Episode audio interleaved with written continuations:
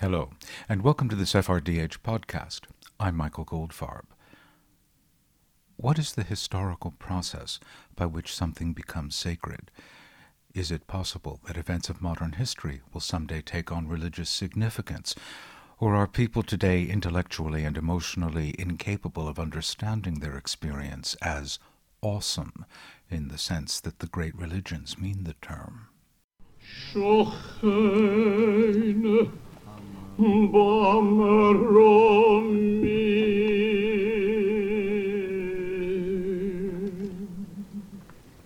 recorded this Polish cantor, one of the very few who remain, praying on the site of Crematorium II at Auschwitz in 1995 at a commemorative ceremony to mark the 50th anniversary of the liberation of the camp by the Red Army.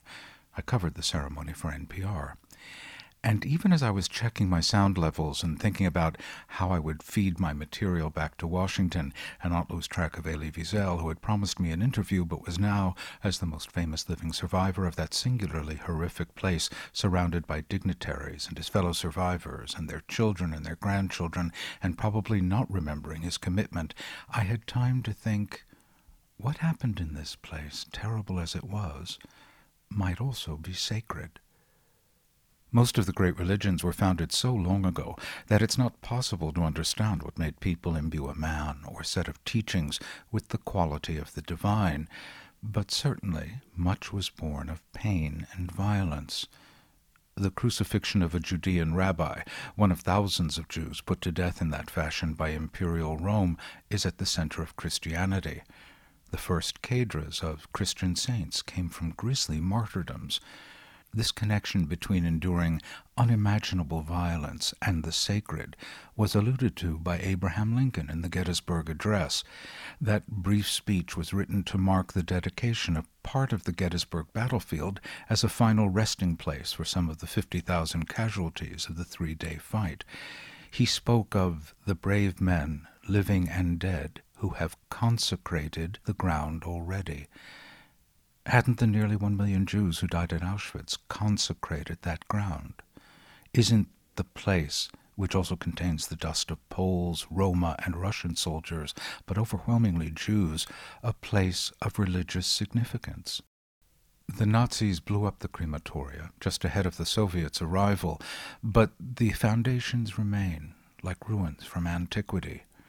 That day, standing near the steps that led down to the gas chamber, Elie Wiesel added to my sense that this was sacred ground when he prayed. God of forgiveness, do not forgive those murderers of Jewish children here. Do not forgive the murderers and their accomplices.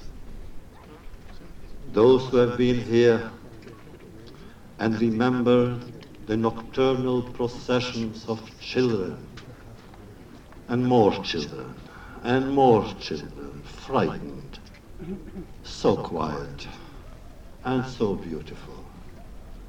And if we could simply look at one, our heart would break. It did not break the heart of the murderers. God, merciful God, do not have mercy on those who had no mercy of and on Jewish children. Much later in the day, back in Krakow, I got my interview with Wiesel. A five minute ride in his car as he went from his hotel to a function in Kazimierz, the old Jewish quarter of the city. Unintentionally, he took the seed of my thought on Auschwitz being sacred and planted it deep into my soul.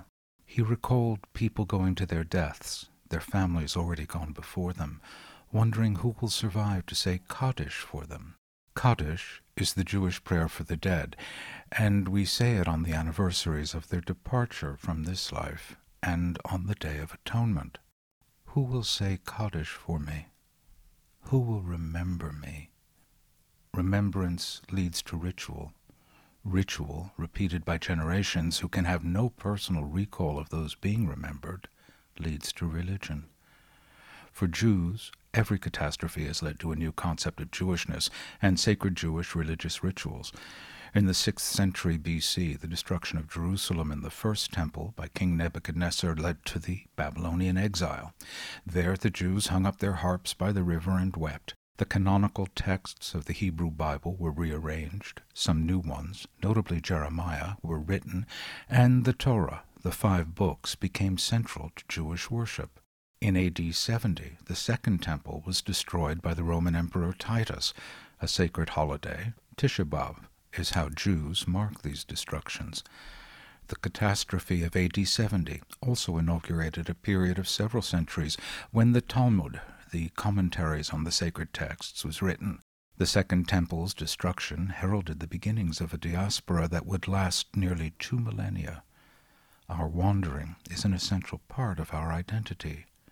Next year in Jerusalem is what Jews say at the Passover Seder. After walking down the steps into the remains of the shower room in the crematorium, I wondered if there had been anything more catastrophic in Jewish history. There hasn't been. So much has been lost, even the old cantorial way of praying. I managed to get a bit of it on tape at Auschwitz. Listen for a few seconds.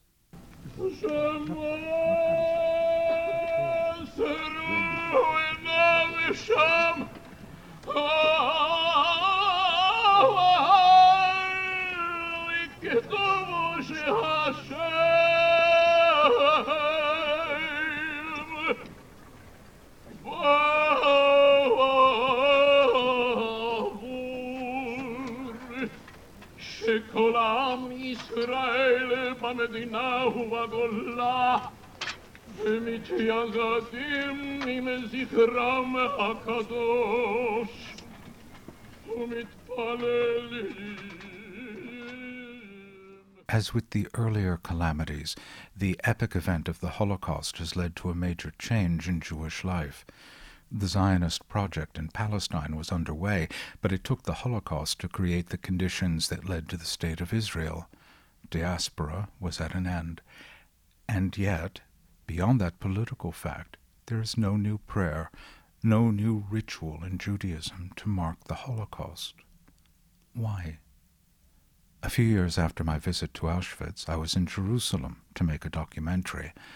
On Shabbat, I went to the Western Wall to record, secretly, and to pray. I may be secular, but I'm not immune to Jewish rituals. I was invited to join a minyan, a prayer group by some Carlebachers, ecstatic followers of the many rabbis Carlebach. We joined hands and sang and danced in an ever widening circle. It was an old song, Lecha Dodi, Come, my love, let us go and meet the bride, the Sabbath. I wept. Of course I did. The apostate keeps his tears for what he has forsaken locked away, not just the religion, but all his beloved generations who believed. But sometimes they leak out. Afterwards, comparing the two experiences, I know where I felt more overwhelmed by what it means to be Jewish today, chosen and forsaken. Today, what happened at Auschwitz is used for political purposes, but some day soon, I hope remembering Auschwitz will lead to rituals. I hope it becomes an obligation for the world's Jews to go and say Kaddish for those who died wondering who would say Kaddish for them. Remembrance, ritual, the passage of generations, a religion's evolution. And that's all for this FRDH podcast. You can hear more, lots more, at the website www.goldfarbpod.com, and you can make a donation to keep these podcasts coming. Please do. Thanks.